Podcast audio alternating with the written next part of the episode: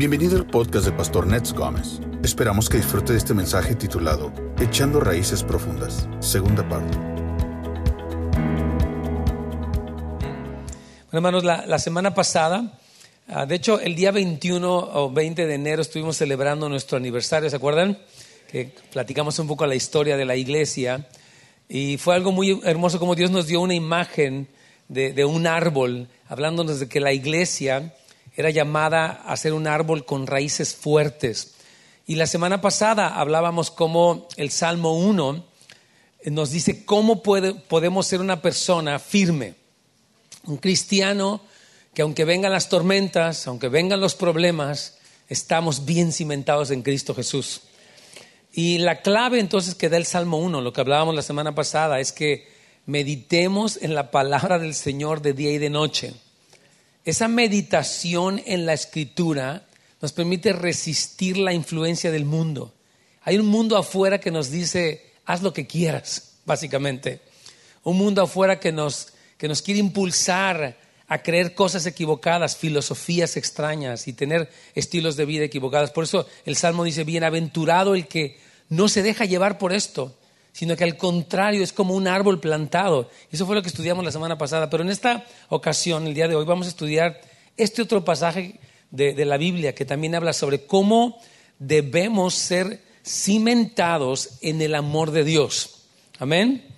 Dios te quiere como un cristiano que estás arraigado en ese gran amor de Dios.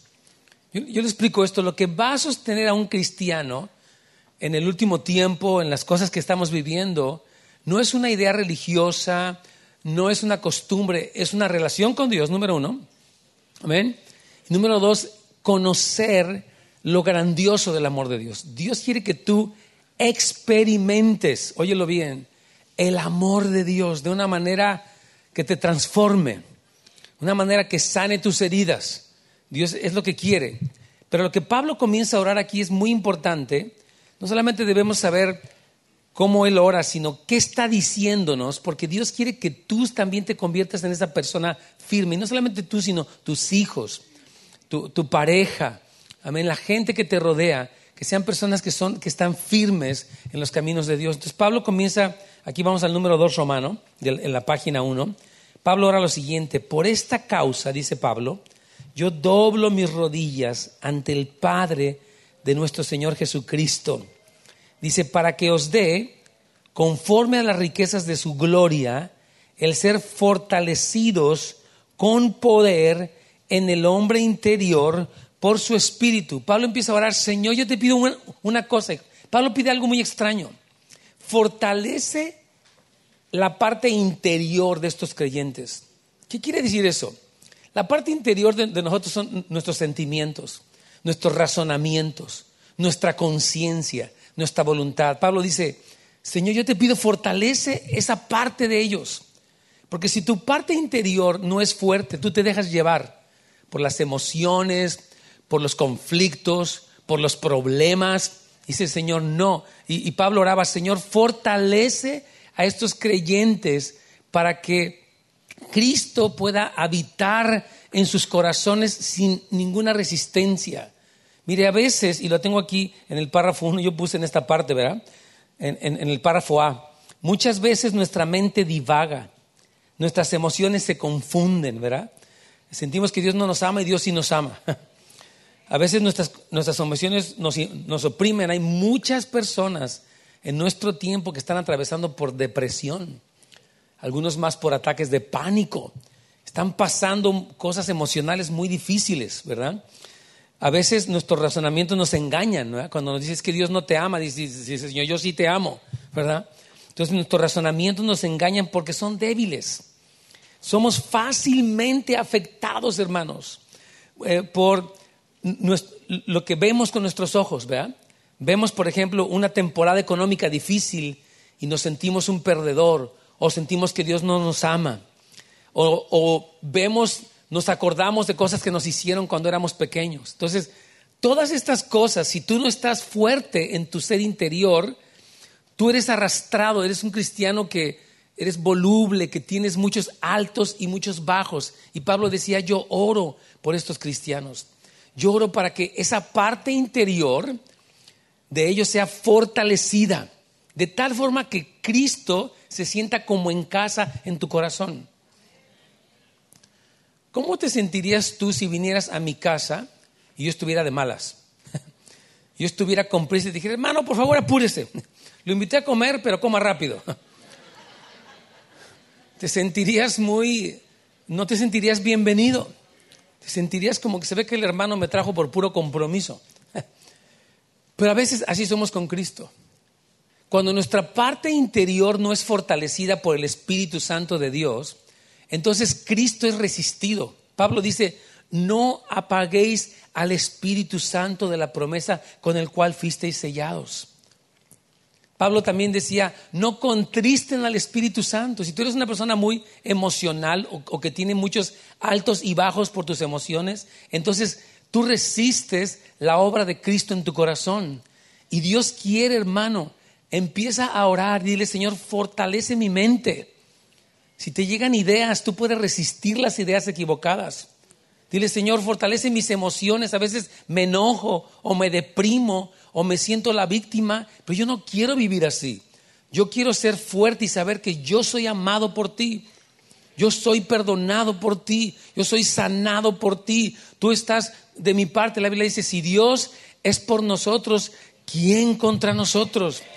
Entonces, Dios quiere, querida iglesia, que tú seas una persona fuerte interiormente para que entonces Cristo habite en tu corazón y tú puedas arraigarte en el amor de Dios. Amén. Que la parte que sostiene tu vida, por un lado, es la realidad de quién Dios es a través de lo que tú lees en la palabra de Dios, pero por otro lado también es esa revelación de cuánto te ama Dios, de cuán precioso, cuán preciosa eres para Dios.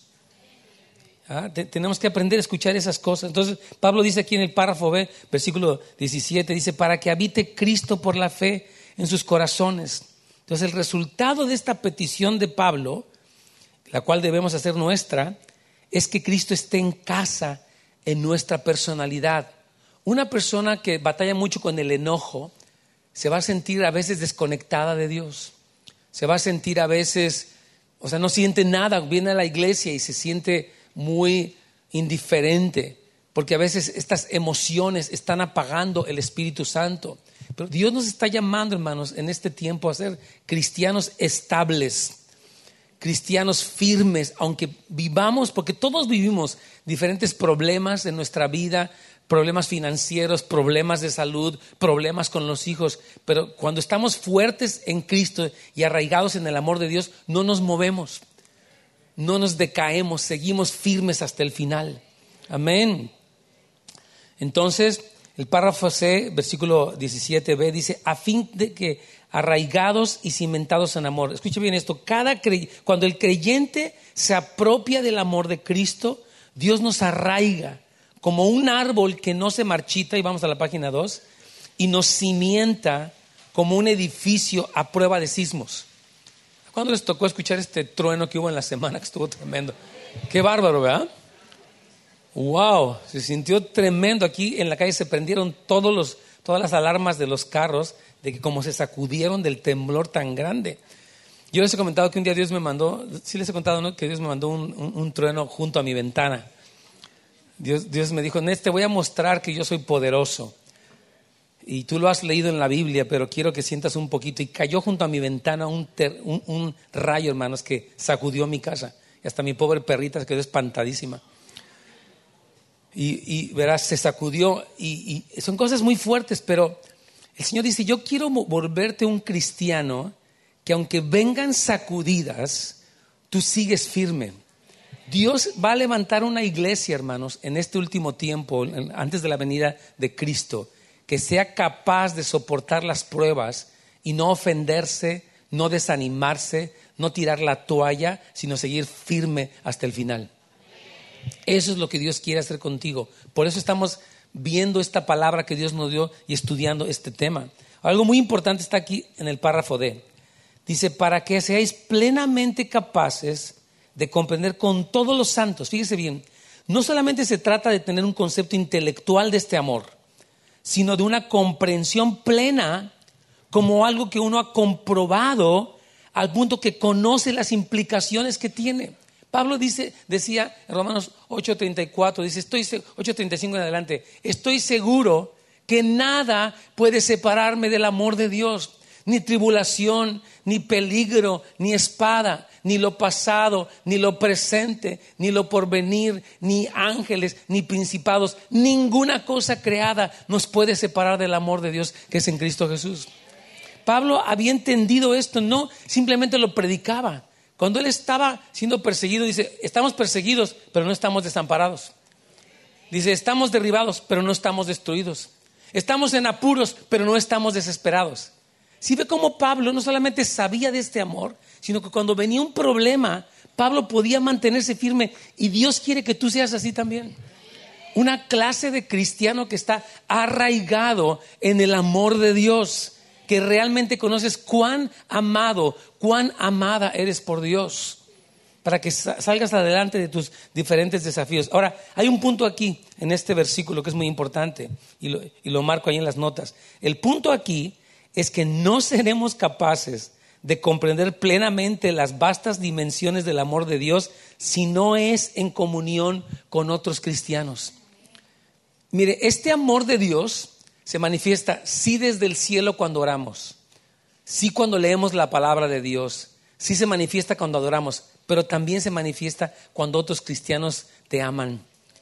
Sientes el afecto de otros amigos queridos.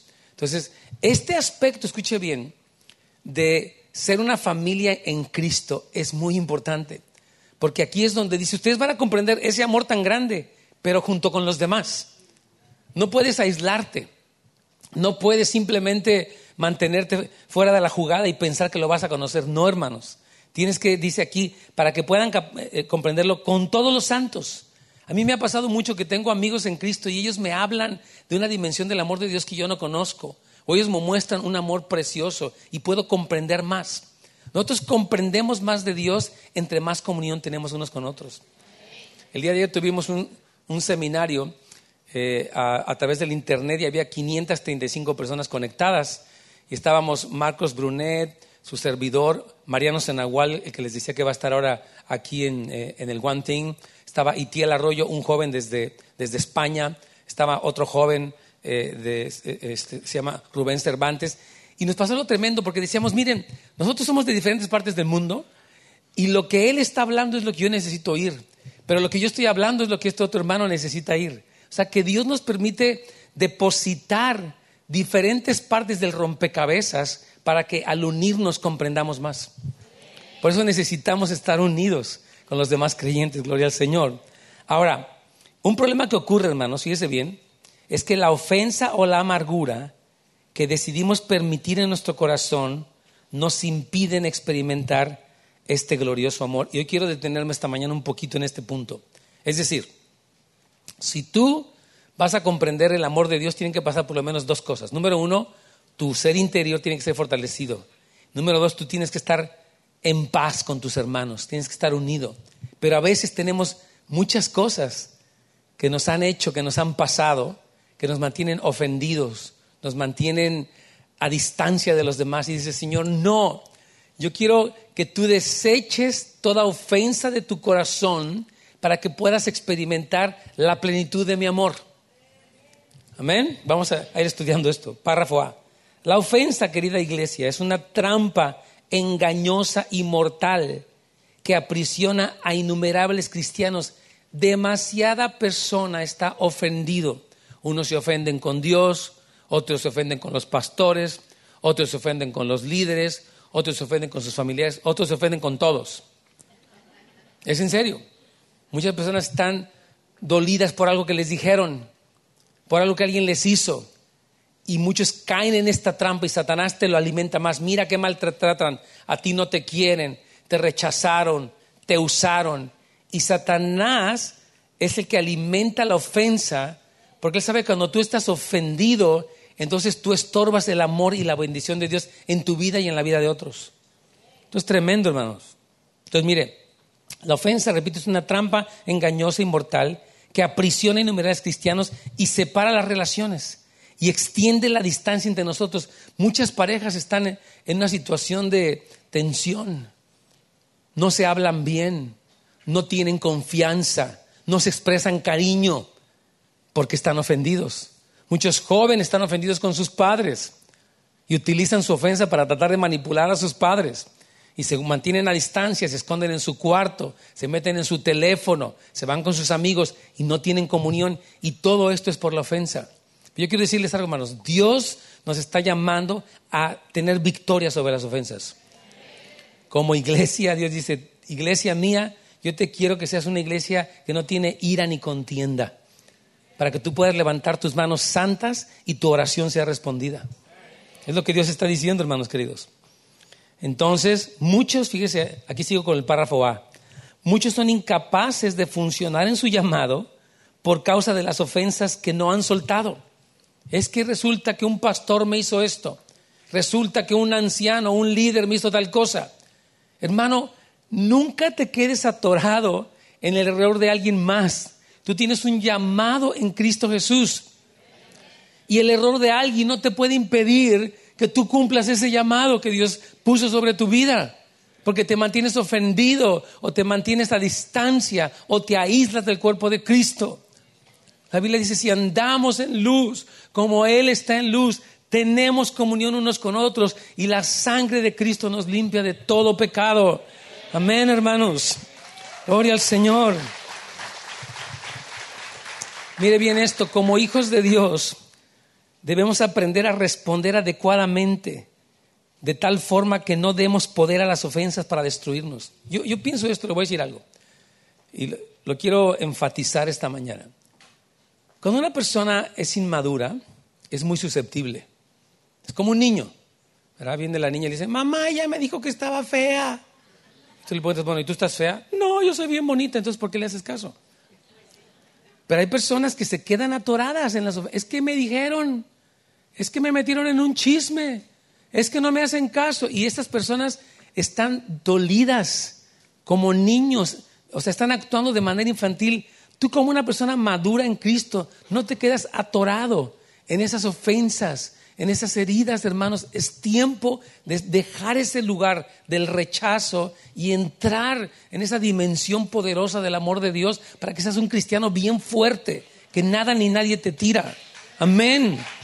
Yo creo esto, hermanos, fíjese bien. Dios va a levantar una iglesia poderosa antes de la segunda venida de Cristo que nada la mueve ni la persecución, ni la tribulación, ni la difamación, ninguna cosa va a mover esa iglesia. Y tú eres parte, Houses of Light, yo te digo en esta mañana, tú eres parte de esa iglesia poderosa que va a estar proclamando el mensaje de Jesucristo en medio a veces de pruebas y de tribulaciones. Esto es la verdad, hermano, yo, te lo quiero decir con todo mi corazón.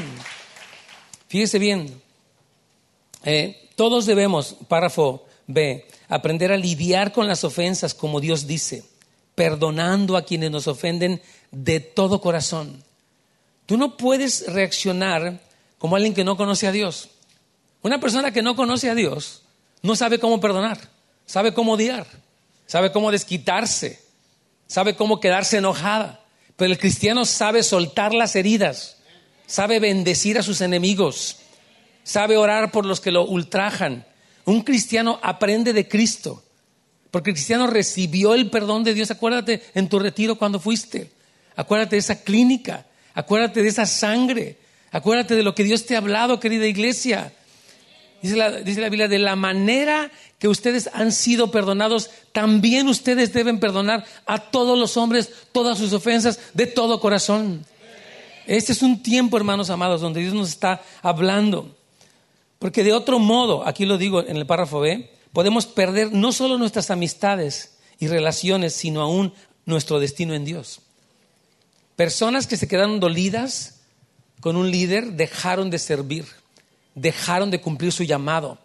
Es que me hicieron, es que me dijeron, y dejan, hermano, nunca permita que una ofensa en su corazón le impida cumplir su llamado le impida recibir más del amor de Dios. Aquí la siguiente frase que tengo es, nuestra respuesta a la ofensa determinará nuestra capacidad para recibir y responder al amor de Dios. Dios dice, yo te amo. Dice, sí, pero es que ella me hizo esto. bueno, pero ¿qué importa más lo que ella te hizo o el amor que te tengo? Obviamente, el amor que Dios nos tiene. Pero a veces le damos más importancia. Es que este hombre me hizo esto. O esta mujer me hizo tal cosa. Y le damos mucho más poder, hermanos, a las ofensas que darle poder al Señor. Dios quiere que tú seas libre de las ofensas. Esta mañana Dios va a traer convicción a tu corazón. Y tú vas a tomar decisiones importantes esta mañana. Y vas a soltar toda ofensa. Y vas a madurar en Cristo. Y vas a ser un cristiano fuerte. Y vas a predicar la palabra de Dios. Y vas a ser un instrumento de Dios. Lo creo con todo mi corazón. Este es nuestro llamado, por eso Dios nos ha estado hablando de este árbol que he estado mencionando ya desde el aniversario. Dios dice, sé una iglesia fuerte. Número uno, cimentada en mi palabra. Número dos, cimentada en mi gran amor. Párrafo C, Jesús nos, nos dijo claramente que era imposible vivir en este mundo y no tener la oportunidad de ser ofendidos. Si respiras y caminas sobre esta tierra, se te presentará la oportunidad de ofenderte, hermano. Te puede ofender el de la tienda, el policía, el perro, todos te pueden ofender. Si tú te dejas, puedes vivir así, hermano, dolido con todo mundo. Pero Dios no te quiere así. De hecho, Jesús mismo habló, hermanos, de que esta sería una característica del último tiempo. Fíjese lo que dijo en Mateo 24, 10. Entonces, o sea, en ese clima de maldad, muchos se ofenderán y se traicionarán el uno al otro y se odiarán. Ve este proceso. Están primero ofendidos. Es que mi esposa no me trata bien o mi esposo no me trata bien. Empiezan a tener esta ofensa. Después de que ellos se sienten ofendidos, son capaces de traicionar. Hermano, vivimos en una época donde hay tanta infidelidad. Muchas personas tienen infidelidad cibernética porque ven cosas en Internet o hablan a través del Facebook y de otras plataformas, porque están dolidos y justifican su infidelidad por un conflicto con alguien. Y después esta cuestión va avanzando y se convierte en odio. Las personas se terminan odiando. Los que comenzaron en un altar jurándose amor eterno, ahora están peleándose por las cosas y, están destruyéndose. Qué terrible. Pero tú y yo somos llamados a, salir de ese ciclo. Dice la Biblia, no, no le pagues a nadie mal por mal. Dice, no des maldición por maldición ni ofensa por ofensa. Ofensa dice, bendecid y no maldigáis. Hermano, Dios no nos permite que odiemos a nadie, porque el odio destruye solamente al vaso que lo contiene. Hablaba con una persona que me contaba yo esta prédica y estaba un poquito de malas, le vi la carita al final. Le digo, ¿cómo está, hermano? Pues bien, me dice. Se veía que no estaba bien. Y yo sé que y él me empezó a platicar, abrió su corazón y me decía que él había vivido la muerte de un hermano recientemente. Ustedes saben cuánto crimen hay en el mundo, hermanos. Ahora estos, hay secuestros, hay asesinatos horribles, cosas masivas. Y le mataron a un hermano aquí en Ensenada.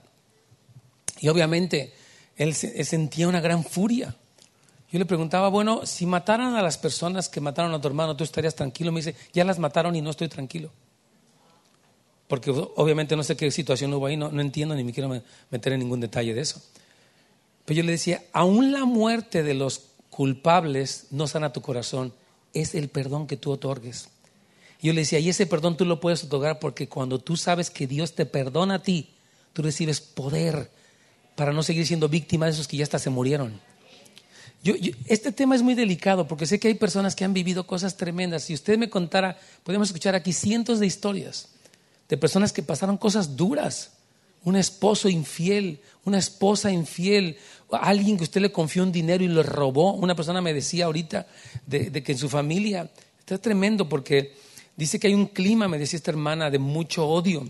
Dice que algunos se han enfermado de cáncer y ni aunque están en el hospital dejan de pelearse. Tienen pleitos por propiedades, se ofenden, se agreden. Dice que uno de ellos tiene hasta cáncer y dice que es terrible, hermanos. Entonces Dios dice, no, tú no puedes vivir como víctima de una ofensa que el diablo promovió. Tú eres llamado a saber quién eres. Tú eres amado, tú eres amada por el Padre Celestial. Y tú no vas a dejar que lo que alguien dijo o hizo determine tu vida. Lo que determina tu vida es lo que Cristo hizo en la cruz del Calvario por ti. cuando murió por tus pecados, hermano. Jesús murió por ti. Dice la Biblia que ustedes son como una perla de gran precio. El Señor nos ha hecho, ha pagado un precio tan alto. Y esto es importante que no solamente lo oigamos, pero que sea una realidad. Cuando viene la ofensa, tú no te quedas ofendido. Dices, bueno, tal vez esa persona piense así de mí, pero yo sé quién soy. Y yo bendigo a esta persona. No voy a vivir con ese dolor para siempre, con esa ofensa que voy a recordar. Es que me hicieron, es que me dijeron, es que yo vivo mal, es que no lo puedo creer. Nada, hermano querido. Dice la Biblia, dice la, palabra del Señor en Hebreos, dice que el hombre, dice, honra es del hombre, fíjese bien lo que dice la Biblia, pasar por alto la ofensa, pero todo insensato se envolverá en ella. Lo voy a repetir otra vez. Honra es del hombre pasar por alto la ofensa pero todo insensato se envuelve en ella. Es que me dijiste y yo te digo, es que me ofendiste y yo te ofendo. Y parecen niños chiquitos peleándose. Dice, es honorable para el hombre que diga, esa ofensa no me, no me importa. Yo no tengo por qué envolverme en lo que me dijeron. ¿Verdad? Cuando una persona se te cruza en el tráfico y, o, tuvo alguna razón, no te fijaste y te le cerraste a alguien y empiezan a decir grosería, yo digo, bueno, esa persona no sabe quién soy yo, entonces no me voy a enojar porque él ni me conoce me equivoqué, le puedo decir, discúlpame, no me fijé. Pero hay personas, ¿no han visto cómo se, se irritan? Lo que le llaman road rage, que hay gente, personas que van enojadas. Y yo digo, ¿cómo te enojas con alguien? Y yo, ¿qué pasaría si él me dijera algo y yo me ofendiera? Pues usted es peor. Me es una tontería el envolverse en una ofensa así. Sin embargo, muchos nos envolvemos en eso. Muchos estamos, nos dejamos llevar por esas cosas. Que Dios nos ayude, hermanos queridos. Entonces, a una persona ofendida, decíamos, puede pasar a la traición y después al odio. Y esto no debe ser. Aquí tengo una frase en el párrafo D que dice lo siguiente. Esto sucede aún en las congregaciones. Una persona que está ofendida de repente desaparece y se va hablando mal del ministerio al que una vez le profesó lealtad. Yo le pido, si usted salió de otra iglesia, no hable mal de nadie. Si está aquí, bienvenido, Dios lo trajo, lo amamos, pero no traiga de ningún tipo de resentimiento. No traiga ninguna palabra negativa de un líder, hermano. Si es un pastor, nosotros como pastor, yo casi que lo veo, los amo. Y me dice, es que yo era del pastor todo lo que sea. Usted digo, hermano, pues Dios lo bendiga. Si por alguna razón usted está aquí, ya fírmese aquí. No ande como chapulín brincando de iglesia en iglesia. Es, es cierto, hermano, usted tiene que estar ya firme. Si ya estás aquí, no, no empieces a buscar pretextos para irte. Arraígate, arraígate. Afírmate, cumple tu llamado. Sé parte de la iglesia. No nada más asistas a la iglesia, sé la iglesia. Aquí, cuando sales de aquí, que sigas siendo esa iglesia. Entonces, muchas personas a veces se van eh, este, hablando mal del ministerio y todo debido a una ofensa que Satanás puso y la persona mordió el anzuelo. Satanás dice, sí, mira qué mal te trataron. Tú servías con niños, nunca te dieron las gracias. Tú servías como ujier y mira qué mal te trataron. Esa gente que dice que habla del amor de Dios y Satanás le echa más leña al fuego de tu ofensa. Y muchos se lo, se, lo comen y se quedan dolidos. Y están mal, están mal con... Miren, muchos jóvenes están ofendidos. Muchas personas están ofendidas con la iglesia. No, es que los pastores y que el dinero. Les encanta inventar y les encanta exagerar. Satanás promueve esto. Porque una persona ofendida se desconecta. Y una vez que se desconecta, Satanás puede engañarla peor y destruirla peor. Hebreos 10 dice, dice, hermanos, dice, no se dejen de reunir como algunos tienen por costumbre, sino exhórtense unos a otros y tanto más cuando ven que el día del Señor viene. Sígase reuniendo, hermano. No nada más venga una vez al mes. Si hay algunos que les llega la pedrada, pues tómela. Venga los fines de semana, sea constante, hermano, sea fiel, por favor. Amén. Qué bárbaro.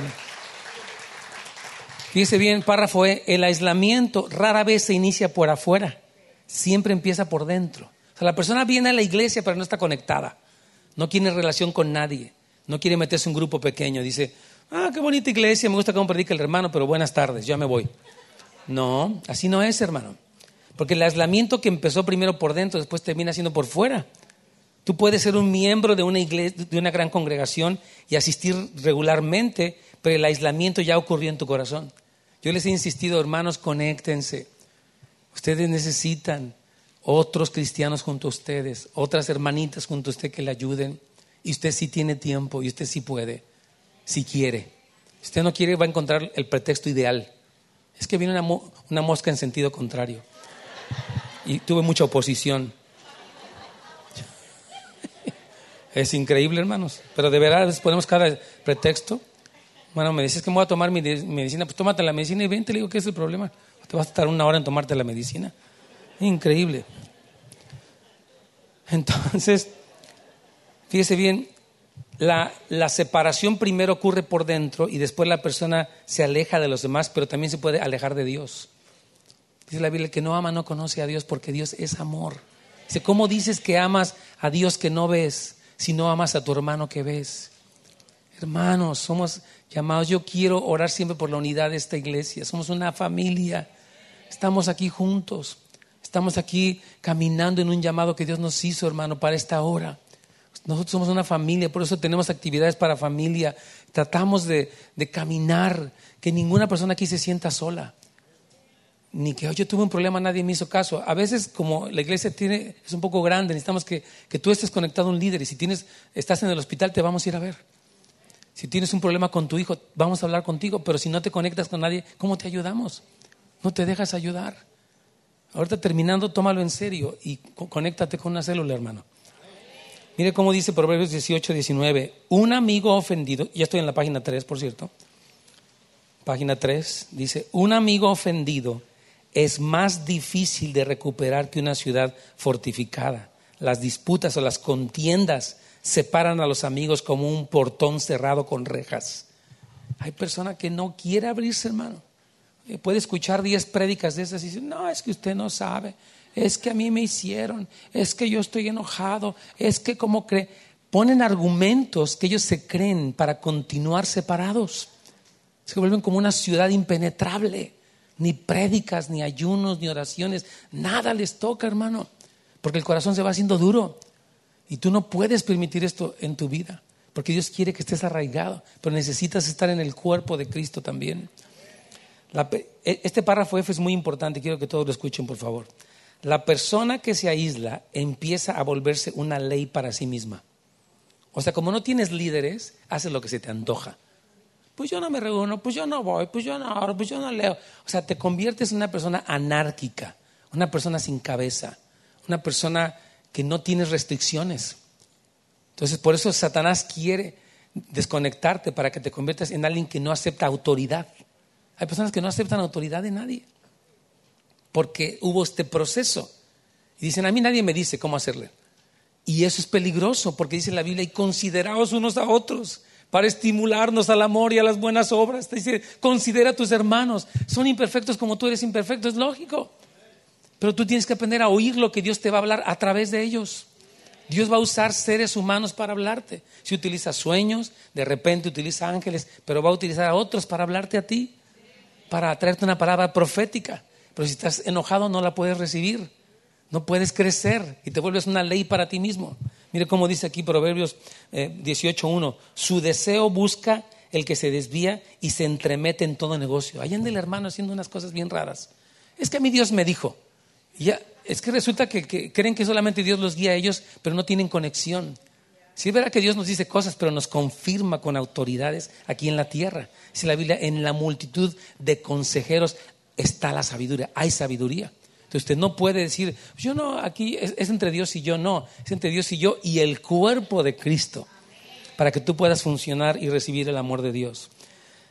Entonces, esta, párrafo G, es la razón por la cual Jesús dijo que en nuestro tiempo, en el último tiempo, abundaría el vivir como se les antoja y como resultado del amor de Dios en los corazones de los creyentes se iba a enfriar. O sea, como resultado de este proceso. Mire cómo dice Mateo 24, 12.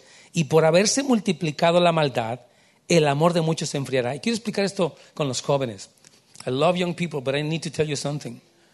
Some of you guys have allowed bitterness to creep into your heart, and then you become angry, and then the enemy is going to feed that anger in your heart, and then you don't acknowledge any authority. You become the law for yourself, and the enemy can destroy you in that place. Yo he visto muchos jóvenes más que han llegado aquí de los retiros y decían, yo odiaba a mi padre, odio a mis hermanos, odio. Satanás quiere alimentar la ofensa de los jóvenes. A ti te discriminan, a ti este, te hacen menos, eh, no hay igualdad y Satanás, ah, tenemos una generación ofendida. Y esa generación ofendida se vuelve una generación anárquica que hace y deshace, no tiene límites, no respeta a Dios, no respeta la Biblia, no respeta a padres. Por eso Satanás quiere alimentar mucho en los jóvenes toda esta cuestión de estar resentidos. ¿Se ha visto? Ellos ya enojados se vuelven tremendos. No los puede uno parar. Entonces, por eso dice el Señor, ten cuidado, porque la ofensa conduce al ser humano por un camino muy peligroso. Ok, vamos entonces a la, a la solución de esto, párrafo H podemos estabilizar todas estas emociones de ira, de enojo, frustración, fíjese bien, evaluándolas a la luz de lo que Dios hizo y de lo que somos en el presente. Jesucristo dijo, si alguno está en Cristo, nueva criatura es. Las cosas viejas ya pasaron y todas son hechas nuevas. Mas a todos los que le recibieron, a los que creen en su nombre, les dio poder de ser hechos hijos de Dios, los cuales ya, son, ya no son engendrados ni de carne, ni de sangre, ni de voluntad de varón, sino de Dios. Tú ahora eres un hijo de Dios. Eres una hija de Dios. Vive como tal. Vive como, como eres digno del llamado que tú tienes. Ya no vives ofendido, no vives como víctima. Yo les he dicho que una persona, hermanos, fíjese bien, que le gusta vivir como víctima, es lo que yo le he llamado las ventajas psicológicas secundarias. Como tú me heriste, entonces voy a ser egoísta, voy a ser cruel contigo, voy a ser terrible porque me siento herido. No, acepte vivir como víctima, hermano. No acepte. Es mejor vivir como vencedor que como víctima. Lo que pasa es que la gente como víctima dice, bueno, si yo no me hago la víctima no me va a hacer caso, entonces sigo sufriendo. Es que me dejaste, es que me ofendiste. Entonces manipula. De verdad, le saca jugo a vivir como víctima, pero Dios no te llamó a ser así. Mire, una cosa importante que yo quiero decir también respecto a los hijos es que si los papás no aprenden o no enseñan a sus hijos cómo perdonar, sus hijos se van a volver resentidos. Es decir, una mamá que no perdona, es que a mí me ofendieron, es que yo vivo mal, es que no sé qué, sus hijos se van a volver igual, es que yo no puedo, es que es muy difícil. Enseñen a sus hijos a perdonar, no a resentirse. Enseñan a sus hijos cómo superar las ofensas. Si usted sigue hablando como mamá de una ofensa que le hicieron, usted está enseñando a sus hijos a permanecer resentidos. ¿Alguien quiere aquí hijos resentidos, amargados, deprimidos en drogas? Entonces enséñeles a perdonar. Amén, hermano, porque si no, se vuelven como nosotros, nuestros discípulos. Jóvenes que no sueltan sus heridas y que viven siempre aferrados y se meten en drogas para buscar que se les calme ese dolor y hacen barbaridad y media. Pero nosotros somos llamados, ok Señor, tú me perdonaste, tú me limpiaste todo mi pecado, ahora yo puedo perdonar. Y, tus hijos te van a ver que eres una mujer que ya no estás ofendida, eres una mujer que has perdonado, una mujer que tienes paz en tu corazón, una mujer que no tienes contienda, ni tú tampoco varón. Entonces tú enseñas a tus hijos cómo procesar las cosas en la vida. Tú eres el mejor maestro de tus hijos, créemelo. Ellos te ven a ti todos los días, te oyen a ti, saben lo que hacen, sabes lo que dices. Entonces, ellos necesitan ver un buen ejemplo. Y esto va a pasar si tú pasas por todo este proceso, que seas fortalecido con poder del Espíritu Santo en tu ser interior. Ya no eres corajudo, ni berrinchudo, ni depresivo, estás firme en Cristo Jesús. Dios te quiere así, hermano, como un hombre fuerte, una mujer fuerte de Dios. Entonces, nosotros no somos un producto de lo que nos han hecho. David decía, aunque mi padre y mi madre me dejaran, con todo Jehová me recogerá. Si tú fueres huérfano, tú no fuiste marcado por tu orfandad, tú eres marcado porque Dios es tu padre. Si tú fuiste alguien que tal vez sus padres rechazaron, te querían abortar, tú no eres marcado por el rechazo de tu madre, tú eres marcado porque Dios te ha amado con amor eterno desde antes de la fundación del mundo y te escogió para que fueras de Él. Ese eres tú. Amén. Entonces nosotros no somos un producto de lo que nos han hecho, ni de lo que hicimos, sino de lo que Cristo hizo por nosotros en la cruz del Calvario. Entonces ahora rápidamente vamos aquí. Ahora tu única responsabilidad es perdonar. Ya Cristo hizo todo lo demás. A ti te queda perdonar y digas, bueno, ¿y cómo yo, y por qué debo perdonar a esa persona que no se lo merece, a ese asesino, o a ese adúltero, o a ese que hizo tal cosa? Bueno, te voy a dar cinco razones rápidas. Hay como mil en la Biblia, pero te quiero mencionar cinco. Número uno, tú vas a perdonar porque Dios dice que perdones. Tú no eres Dios, Dios es Dios. Y si yo no puedo, yo no quiero. Usted no quiere, pero sí puede. Y querer es poder. Si usted quiere, usted va a poder perdonar. Ahora usted dice, bueno, ya traté y sigo igual de enojada, igual de hostil y de cruel. Bueno, váyase por un programa de sanidad interior. Métase aquí jueves y viernes. yo voy a venir a que me ayuden porque nomás no salgo. Sigo igual de corajudo, igual de susceptible, igual de chillón. Bueno, el chillón está bien. A ver. Entonces, número uno, usted perdona porque Dios le dijo. Y punto. Número dos, porque le conviene. Hermano, te conviene que seas una persona que sueltas tu ira, tu coraje, porque ese coraje te enfermas. La presión arterial, hermano, la artritis, hasta el cáncer. Está comprobado que ocurre por personas que viven disgustados. Es que yo así, y luego se llaman ellos, que soy de carácter fuerte. Digo, no, hombre, no eres de carácter fuerte, eres de carácter débil porque no te puedes calmar. El carácter fuerte se calma. Entonces no, se, no presumas que yo así soy. Arrepiéntete mejor de ese pecado. Número tres, porque seguir la herida o seguir abrazando la herida que te hicieron no sirve de nada y no cambia el pasado, al contrario le, das más poder. O sea, tú vas a perdonar porque ya no quieres que la ofensa te siga dañando. ¿Alguien quiere que las cosas que le hicieron le sigan dañando hasta el último de sus días? Entonces perdone. Amén. Número cuatro, porque si, si tú no perdonas, tú tampoco vas a ser perdonado. Cristo dijo, si no perdonáis a los hombres sus ofensas, tampoco vuestro Padre Celestial os perdonará a ustedes vuestras ofensas. ¿Quieres vivir sin perdón de Dios? Entonces perdona. Amén. Es que tienes que perdonar, hermana. Tienes que soltar toda esa cosa. Deja de ser un vinagrillo. Es que de veras hay personas que ya se acostumbraron. Mire, yo, yo les he dicho, entre más pasa el tiempo, más nos habituamos, ya son hábitos. Yo así soy enojón, yo así soy así, no me gusta nada y estoy de malas y no me sabe nada. No, rompe, cambia en Cristo Jesús, aunque estés grande, haz un esfuerzo, métete en la palabra, pide el poder del Espíritu Santo, renuévate en Cristo. Tú puedes cambiar, ¿cómo no, hermano? En inglés dicen que, que, a un perro viejo no se le pueden entregar trucos, no se le pueden enseñar trucos nuevos. Pero yo creo que sí. O sea, sí podemos aprender cosas nuevas. No, así dicen en inglés, you cannot teach uh, an old dog new tricks. And I say, yeah, we can learn new tricks. Sí podemos aprender cosas nuevas, hermanos. Usted no tiene por qué volverse cada vez peor. Usted puede ser cada vez mejor en Cristo Jesús. Amén. Vamos a ver rápidamente las dimensiones del amor de Dios para ir terminando. Entonces Pablo está orando, hermanos, que sean fuertes en el ser interior, para que Cristo habite. Y con todos los demás, ustedes conocen estas dimensiones del amor de Dios, versículo 18 y 19 de Efesios 3, cuál sea la anchura, la longitud, la profundidad y la altura y de conocer el amor de Cristo. Pablo está aquí tratando de usar palabras humanas para describir lo inmenso, lo extenso, lo alto, lo bajo, lo poderoso del amor de Dios. Pablo dice, yo quiero pedirle al Señor que lo aprenda. Ahora, si tú estás muy alterado, no lo vas a aprender. Si estás muy enojado, muy confundido por el mundo, no lo vas a entender. Pero si tú renuevas tu mente, tú vas a poder empezar no solamente a comprender, pero a vivir, a experimentar ese amor de Dios que sana tus rechazos, sana tus abandonos, sana tus tristezas, hermano. El Señor dijo, yo cambiaré su lamento en baile. Isaías decía, has quitado el manto de, silicio y has puesto un manto de alabanza. Dios sí lo hace, hermanos. Dios nos quita. Hay personas que han vivido toda su vida en un como luto, se les murió alguien y como que se murieron junto con esa persona. Usted no puede hacer, usted tiene que quitar ese manto, pedirle, Señor, cambia mi manto de silicio.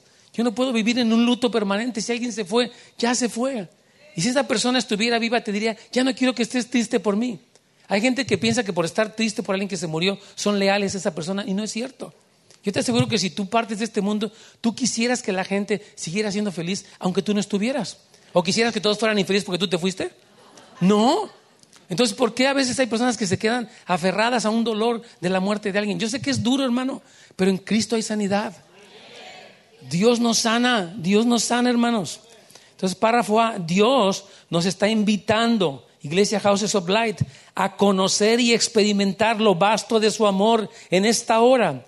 Y debemos aprovechar la ventana de oportunidad que Él nos está abriendo como iglesia. Yo, yo, siento, y lo hemos sentido aquí en la casa de oración de los líderes, hay una ventana de oportunidad. ¿Va a entrar por ese lugar o se va a quedar igual? Entre. sea parte de esto.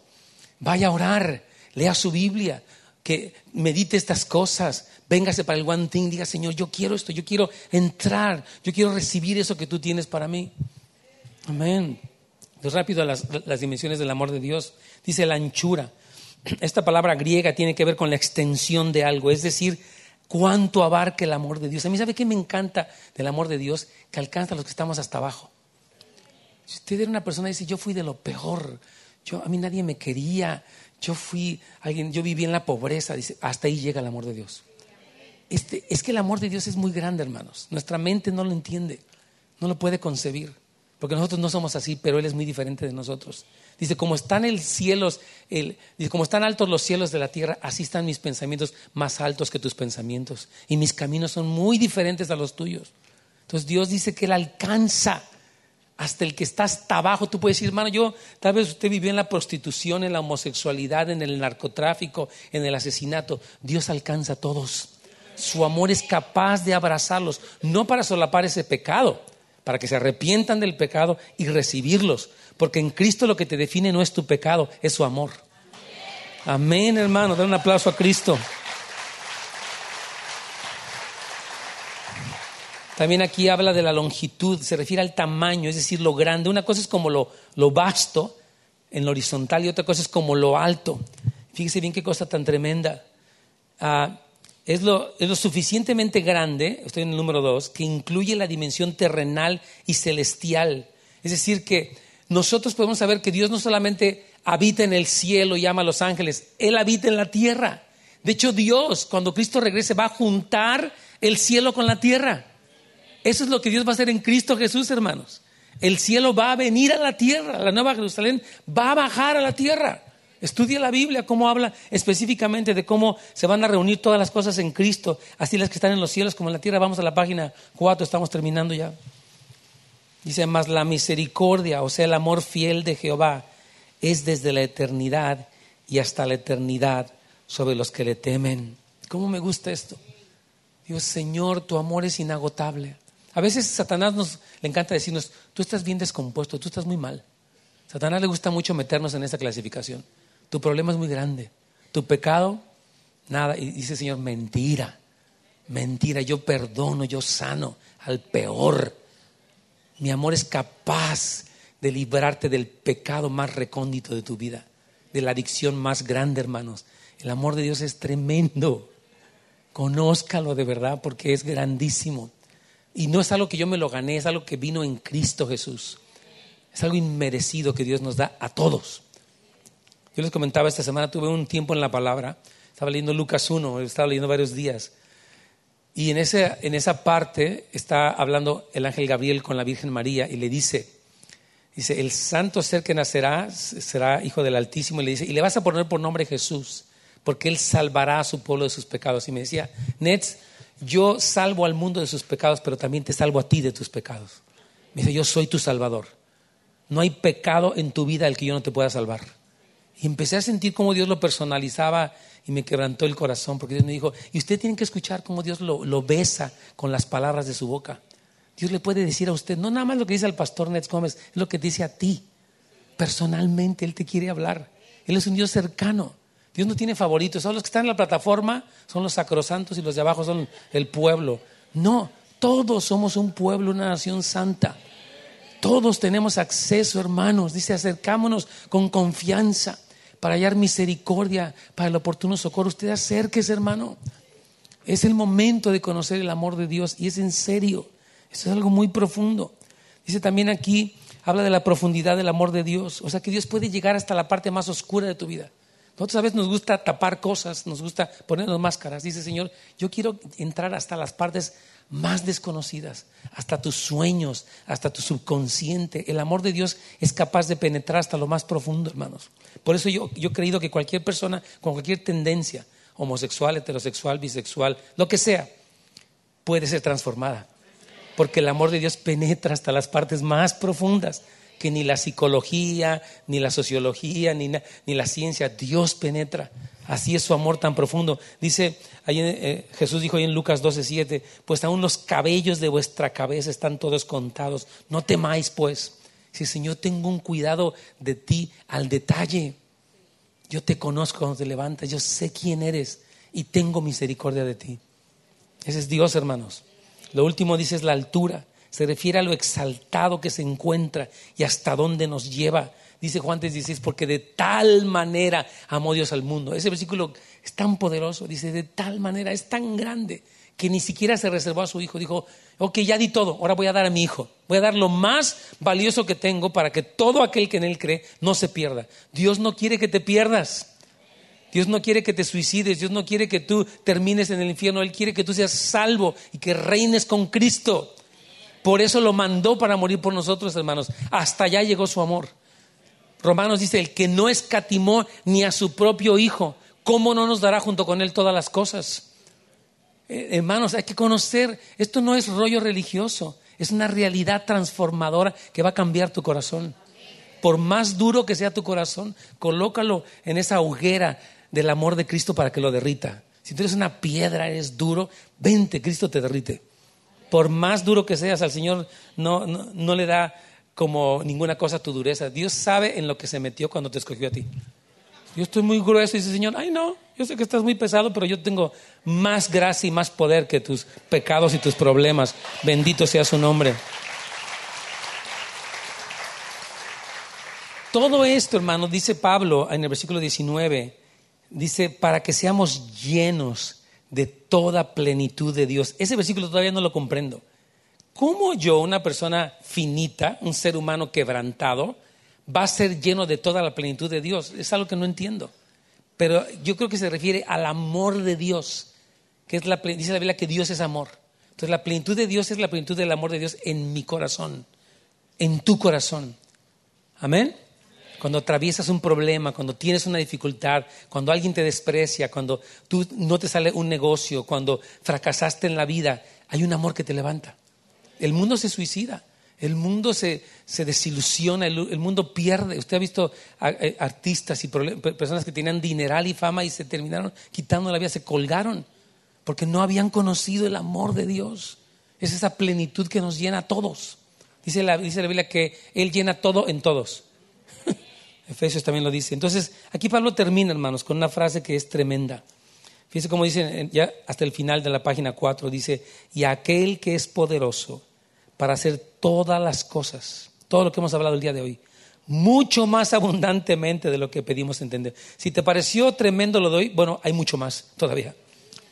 Según el poder que actúa en nosotros, hay un poder que puede actuar en ti, hermano. Es el poder de Cristo resucitado, el poder de su Espíritu. A Él sea la gloria en la iglesia en Cristo Jesús por todas las edades, por todos los siglos de los siglos. Amén. Esta oración declara que Dios es capaz de hacer a mucho más de, que esto. Cuando tú eres por un hijo, no dejes de orar. Sabes, el hijo se ve duro, se ve indiferente. Él dice, yo jamás voy a la iglesia, nunca voy a creer en Dios, yo creo en el diablo, lo que sea. Pues Dios puede derretir a ese hijo. Porque para Dios no hay nada imposible, hermano. Dios puede derretir el corazón más duro. Siga clamando, siga orando, madre, siga orando por su hijo. Hermanas queridas, no dejen de orar por ellos. Yo sé que también los varones, pero yo siento que la mamá tiene una, una compasión que la lleva a orar y a orar y a clamar. Hasta, aunque ya otros dieron, se dieron por vencido, la mamá dice, no, él, él va a tener un encuentro con Cristo. Él va a ser un siervo de Dios. Dios puede producir este cambio dentro de nosotros. En ti puede producirte este cambio. Este año 2019 Dios te quiere arraigado, echando raíces en el amor del Señor. Amén. Gloria Señor. Den un aplauso al Señor. Voy a pedirles a Oscar que pasen. Pastor Ferni, Heidi, Alberto también necesito. Vamos a pasar rápidamente. Carlitos también. Ah, hemos dedicado en los demás servicios y, lo hemos estado haciendo últimamente y quiero hacerlo también en este servicio.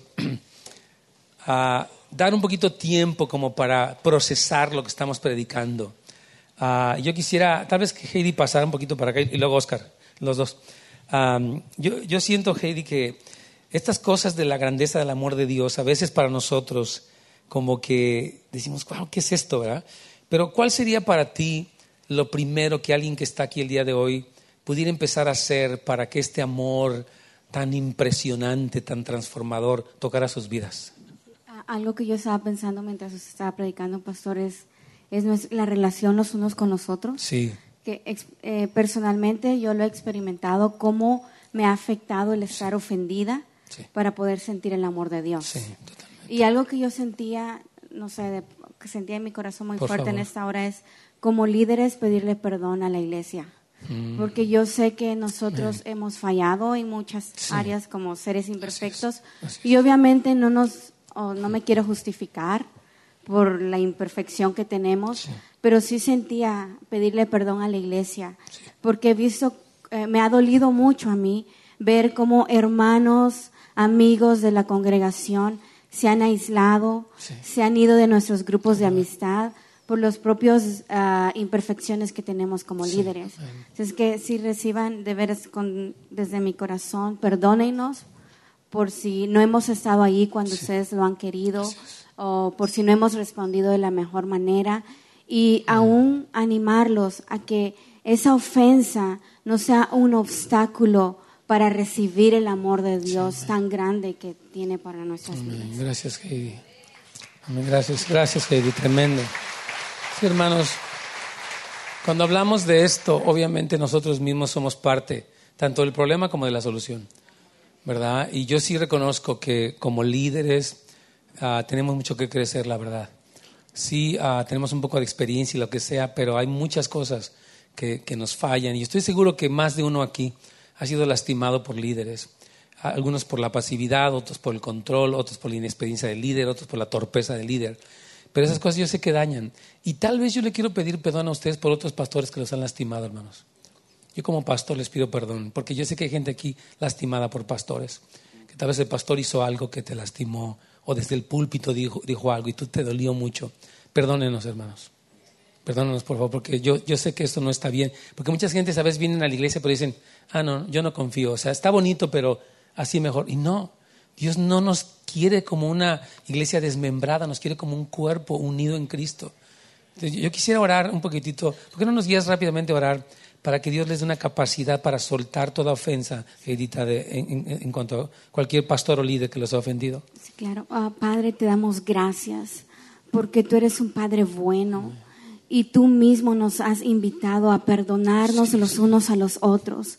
Y hoy te pido, Padre, que haya esta gracia en medio de esta iglesia, una gracia para soltar la ofensa, una gracia para perdonarnos de todo corazón, una gracia para renunciar al, al tal vez al- a la amargura, renunciar a la ofensa. Hoy te pedimos, Padre, despiértanos como iglesia a seguir avanzando en esta madurez, Sí. seguir avanzando en amor y saber de que juntos crecemos a la medida del varón perfecto que es Cristo, en el nombre de Jesús. Oscar. Pues yo creo que un- una de las cosas que me- a mí me gusta mucho como Pablo está explicando todo este pasaje, Oh, wow. porque él dice arraigados y cimentados en amor, y él empieza con la parte eh, eh, individual, de es cómo, cómo yo realmente estoy arraigado en un amor que simplemente de ese amor fluye hacia los demás. Sí. Y una de las cosas que yo creo que tanto nos cuesta entender es que no hemos entendido el amor de Dios por nosotros, que en esa perspectiva, cuando nosotros intentamos ver a los demás, realmente, es decir, cuando yo estoy tratando a alguien mal o cuando estoy tratando a alguien con ofensa, es porque realmente yo me estoy viendo reflejado en esa persona porque no entiendo el amor de Dios en mi vida. Es decir, yo estoy, cuando yo respondo a alguien en, una respuesta eh, amarga eh, o, o lo que sea, es porque yo estoy tan amargado dentro de mi ser que lo que hago es responder a esa persona porque estoy viendo como un, es como un espejo, como un reflejo que yo estoy respondiendo a algo instantáneamente, pero no me di cuenta que, que- que realmente es una, algo muy profundo Sí. dentro de mí que no he entendido la calidad de amor de Dios. Sí. A mí me, eh, algo que estamos haciendo ahorita es estudiando el libro de Cantares. Y en el libro de Cantares es impresionante cómo, cómo la, la- empieza a haber una cantidad de, de- de expresiones de amor. Pero una de las cosas que pasa es que la novia dice, Señor, bésame con los besos de tu boca.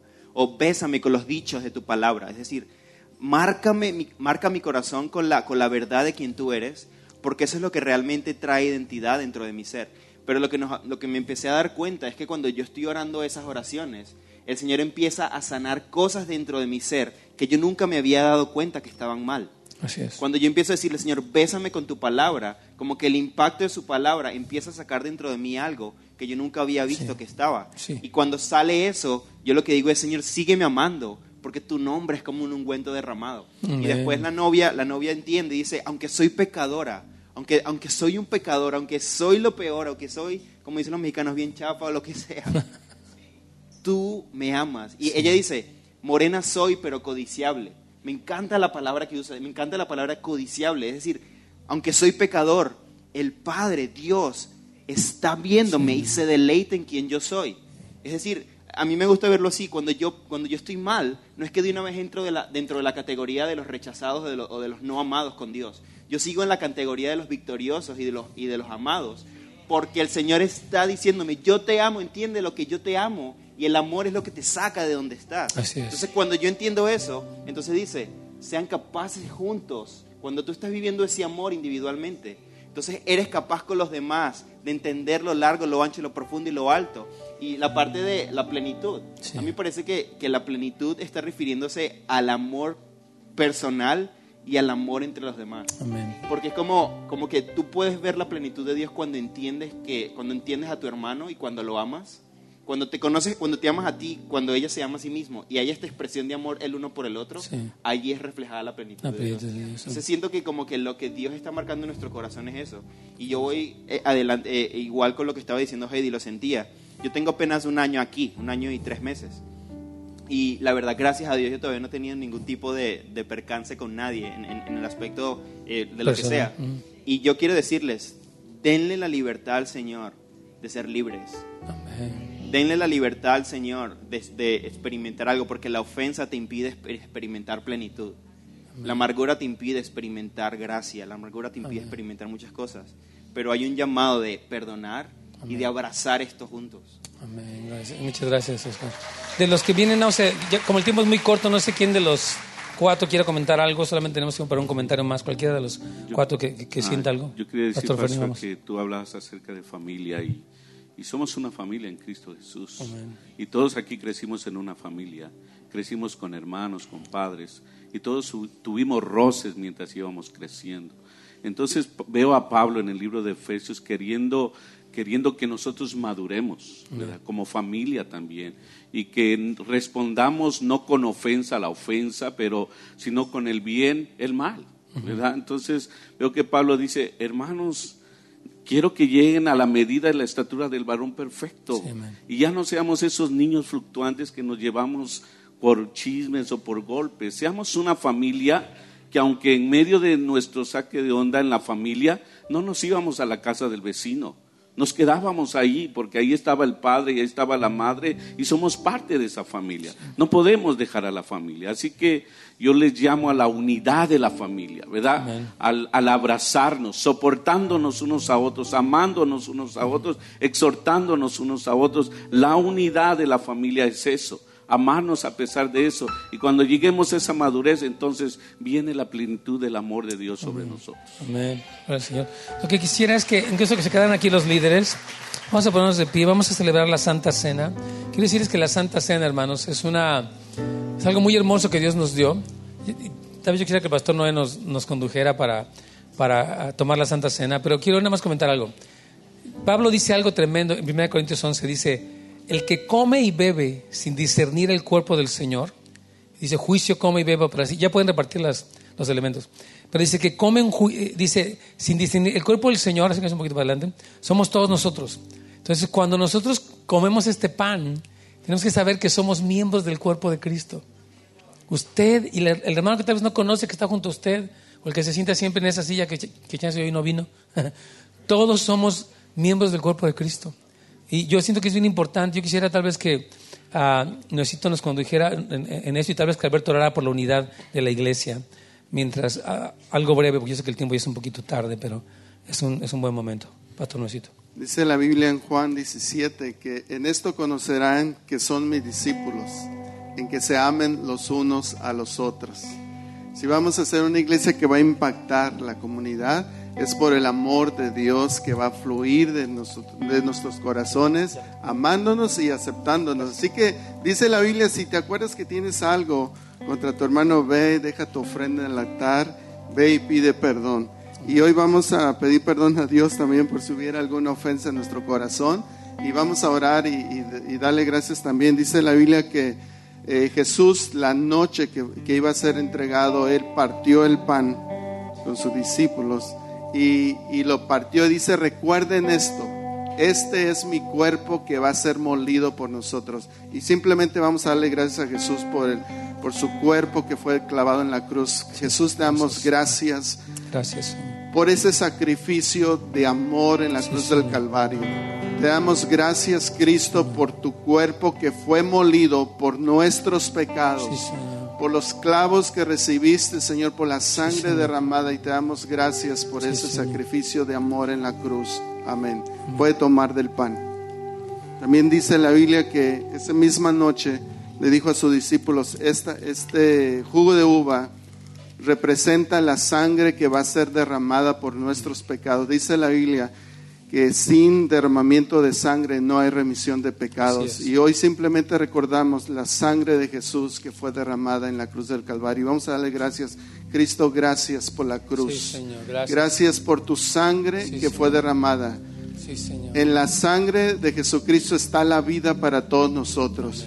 Y hoy recordamos ese sacrificio en la cruz del Calvario. Amén. Puede tomar de jugo de uva. Albert, ¿por qué no oras por la unidad de la iglesia? Sí, Señor. Padre, con este mismo espíritu, Señor, clamamos a ti por una gracia, Señor, sobre Houses of Light para perdonar, Señor, Sí, para Señor. perdonarnos Sí, nuestras Señor. ofensas, nuestras diferencias, aquello que ha traído división, Señor. Sí, Señor. Pedimos gracia para que nos ayudes. Todo proceso Sí, de sanidad y restauración Amén. se inicia en el perdón. Amén. Señor, pedimos una gracia para perdonarnos. Señor, tú amas la unidad, amas, Señor, el mismo sentir, tener eh, como un mismo hombre, Señor. Padre, clamamos para que Houses of Light, Señor, sea conocida como la iglesia que se ama, Señor, como una iglesia que es unida, que somos una familia, Señor. Deseamos conocer estas propiedades de tu amor, Señor. Visítanos, pedimos en el nombre de Jesús, Señor. ¿Por qué no nos despides, Carlitos, en en oración esta mañana? Claro que sí. Ah, la palabra de Dios dice en 1 Juan 4, dice que el que ama ha nacido de él y lo conoce. Amén. Hoy oro para que podamos recibir y abrazar esa invitación de conocer su amor. Padre, en esta mañana te pido, Señor Sí, Jesús, Señor. que hoy salgamos con una mente renovada, Sí, Señor. aceptando la invitación de conocer Sí, tu amor, amén, Padre. Padre, en Señor, hoy salimos, Señor Jesús, libres, soltando ofensas, Amén. Padre, y creciendo como familia, Sí, Señor. juntos, amándonos Sí, unos con otros. Gracias, Sí, amado Señor. Dios, por la oportunidad y por el privilegio, por seguir mostrando tu amor, Señor. Señor Jesús, y así como tú muestras el amor de- de- dando a tu Hijo, Señor Jesús, por nosotros. Te doy gracias en esta mañana, Padre, en el nombre de tu amado Jesucristo. Amén. Amén. Dios los bendiga, que tengan una buena tarde. Si alguien necesita oración, vamos a estar los líderes aquí orando por ustedes. Este, estamos para servirles mientras está la alabanza. Gracias. Gracias por sintonizar nuestro podcast. Esperamos que hayan sido animados y fortalecidos. Para más información de nuestro ministerio, recursos y horarios, visite www.housesoflight.org o encuéntrenos en Facebook. Muchas gracias y que Dios los bendiga.